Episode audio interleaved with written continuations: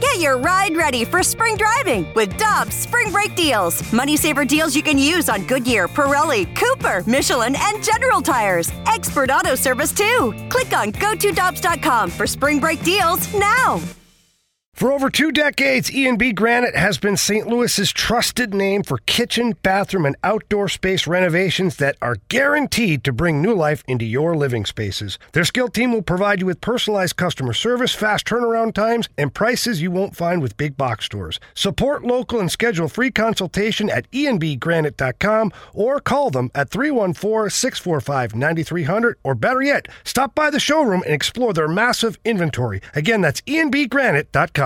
So we've talked Cardinal baseball, we've talked Blues hockey. Let's talk a little Pro Football Hall of Fame. We head right now to the Brown and Crouppen Celebrity Line, and Martin Kilcoyne, the sports director at Fox 2, sat down with our friend Dick Vermeil, who's going to be enshrined into the Pro Football Hall of Fame this August. There's a great piece that's going to run May 11th, and Martin joins us now to discuss it. Good morning, Martin. How you doing?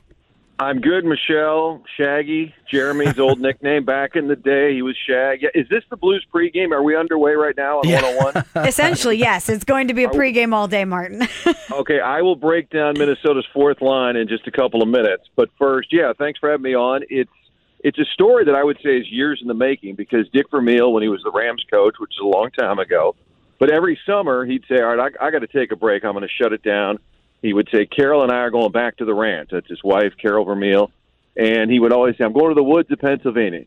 Coaching the Chiefs, same thing. For 40 years, his home base, even though he's from Napa Valley, has been this log cabin that he helped build in the woods of Pennsylvania. So during the pandemic, he was on one of the shows, and I said, "Well, what are you what are you doing right now?" Do he's like, "Oh, I ride around on the tractor." So he sent us some pictures, and so we'd always talked about going to do it. And now that he's going into the Hall of Fame this summer, there's a lot more nostalgia and last week went to it's about an hour outside of Philly. And it's a really cool setting. Obviously tucked in the woods there's deer everywhere. He's got his tractor and he's got a massive amount of memorabilia. And as a coach most of them are but he was really meticulous. And in his basement he has a corner. He'll, he'll walk us around and say now this is my rams corner over here. And every and every cool sports illustrated cover with kurt warner marshall faulk perfectly framed, every headline from the Post Dispatch. You remember them, Shag. Yep. And then over in this corner, he would say, "That's my Chiefs corner," and there's Trent Green on the cover of Sports Illustrated. He said, "Here's my Eagles corner." He just got this incredible collection, but most of the stories about his life now that he's going in the Hall of Fame and this connection he's always had to his players. He's probably coached thousands of players, and he remains like best friends with almost every one of them. That's amazing, Martin. I can't wait to see it. I want to see the visual of you walking through and seeing all of the memorabilia there. Martin Kilcoyne of Fox 2 joining us here on 101 ESPN talking about Dick Vermeil going to going into the NFL Hall of Fame this summer. Martin has a great piece that's going to run on May 11th on Fox 2 about Dick Vermeil. And Martin, we've spoken to DV a lot on this show, and as you mentioned, he is close with so many of his players. He's such a competitive guy. He obviously has had a lot of success, which is why he's getting enshrined in the Pro Football Hall of Fame. But for someone who's had all of that success. He's such a caring and humble guy. What's his mindset as he heads into this all important day coming up in August? Yeah, I would say he's stressed. And that's because, to your point, he was friends with everyone. I mean, he was friends with the janitor, the computer guy, the, the photographer, everybody. And so now he said, he actually told the folks in camp, he said, this is really an impossible task because he said, I'm representing the Eagles, the Chiefs, the Rams, and I have friends with every organization. He said, so it's not my speech is the same as the other guys. My invite list is the same as he's. I'm representing all these different teams. So I think he is honestly stressed about offending anybody that he may have forgotten along the way because he's friends with so many. But at the same time, I think he is a little nostalgic about the career. You know, he walked away from the Eagles. He was a really young guy and was burnt out famously, you know, went into broadcasting for 14 years till Georgia Frontiere talked him back into football. And if he doesn't come to St. Louis and take over the Rams, subsequently win a Super Bowl, he's not in the Hall of Fame. So he's grateful to St. Louis and to the Rams for getting him back in the game. And he's heard from all kinds of folks, of course. He said Mario Andretti called him on the phone, and and Vermeil's got a racing background. His dad was a great race car driver. He and Mario know each other. Piece of mail Peyton Manning sent him a handwritten note wow. to congratulate him, and they really had no connection. They never played and coached with each other. So he's heard from a ton of folks, and I think it's going to be a great celebration. You know, Marshall Faulk is not the warmest and fuzziest guy, and he said to me, he "Goes, man, they're going to need a whole special day just for Coach because he knows so many damn people." And it's true. it's like how can how can they squeeze in the Vermeil corner there? And I know he took a long time off coaching, but one thing he points to, he said, "I'm the only coach who was with three different teams." And never got fired. He said, "Usually, you've been to three teams. You've been fired a couple times, and it's a great point. He always left on his own. Martin, this is a reporter's dream working on a story like this that'll come out on May 11th, as Michelle said, because I picture you at Dick Vermeil's house walking around with a glass of wine as you're asking him these questions. Uh, yeah, I wish. We ended up spending the daytime together, and you're right. It's nice to have a little bit of time to let something breathe. So next Wednesday, I'm going to guess it's in the 9 o'clock hour. I'm not positive. I should know, but you think at this point I would know. But yeah, you're right. When you get a story that you can kind of spend some time, you're not, because most of the time, and Michelle knows this, you run in, locker room, you get a quick interview, like, hey, thanks, and then you run back to the station, you put it on the air, then do the same thing the next day. It's pretty rare you get to do the in-depth sit down and visit. I think the hardest thing is, you know, to edit it down. And I wanted to include Carol. They've been married since 1956, and he mm-hmm. calls her the best assistant coach he's ever had. He said mm. she knew all my players. They would call her if they're having problems at home, and and so she's been a part of it. She did an interview with us. She rarely talks and and my my line I've I've re- repeated a few times is that I said to her, "You were a senior in high school. He was a sophomore, and they were growing up in Napa Valley." I said, "How did you meet?" And I said, "Because you're older." And she said, "I thought he was cute, so I asked him out."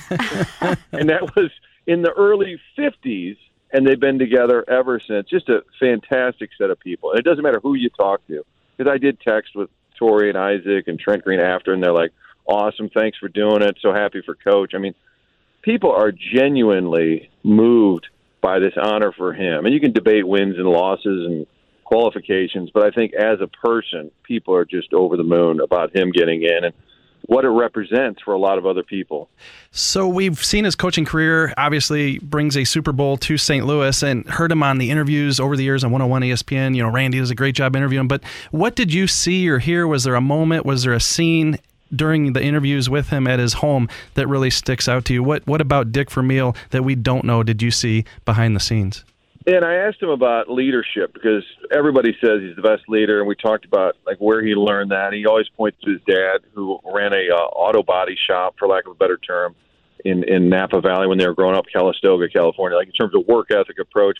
But I think I asked about St. Louis and the memories, and he said what I remember is that parade and all those players talk about the parade. Yes, they won the Super Bowl, and it was kind of stupid on our part. Of course, we we had it the next day. I didn't make it back from Atlanta. I missed it.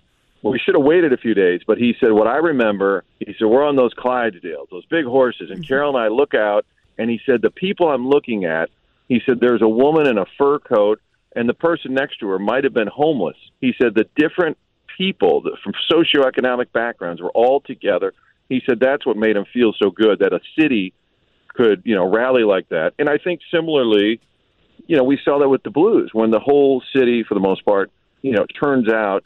And the parallel there, I even texted Berube about this. You think about it. Vermeil coached in Philly, still lives in Pennsylvania. In '99, brings home the title. Chief still lives in Pennsylvania, coached in Philly, and brought home the title. And uh, said he goes, "I've never met him," and I said, "I'm going to get Mike Caruso." uh, executive to the Stars to uh, bring Vermeil in for a puck drop next year because I think those two would hit it off. And it is funny how those Philly guys ended up bringing titles to St. Louis. I never thought about those parallels, Martin. That's outstanding. Well, uh, we're so looking forward to the piece. Again, it's running on Fox 2, May 11th. Be sure to set a reminder because you don't want to miss this conversation with Dick Vermeil and Martin Kilcoyne ahead of Dick Vermeil getting enshrined into the Pro Football Hall of Fame. Martin, thanks so much for sharing a little bit about your visit with DV, and we look forward to seeing the piece.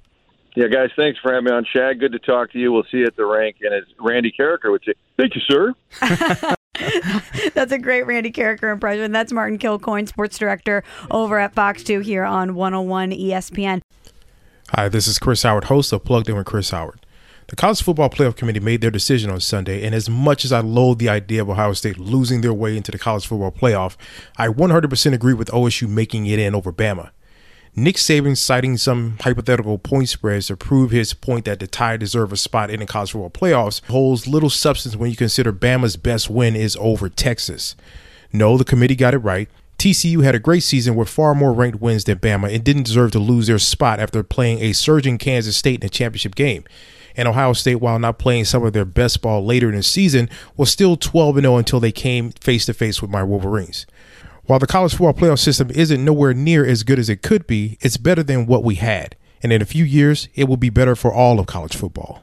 Hi, this is Chris Howard, host of Plugged In with Chris Howard. Get the latest odds and trends for every professional and amateur league out there. From football to basketball to soccer and esports, we've got it all at betonline.net.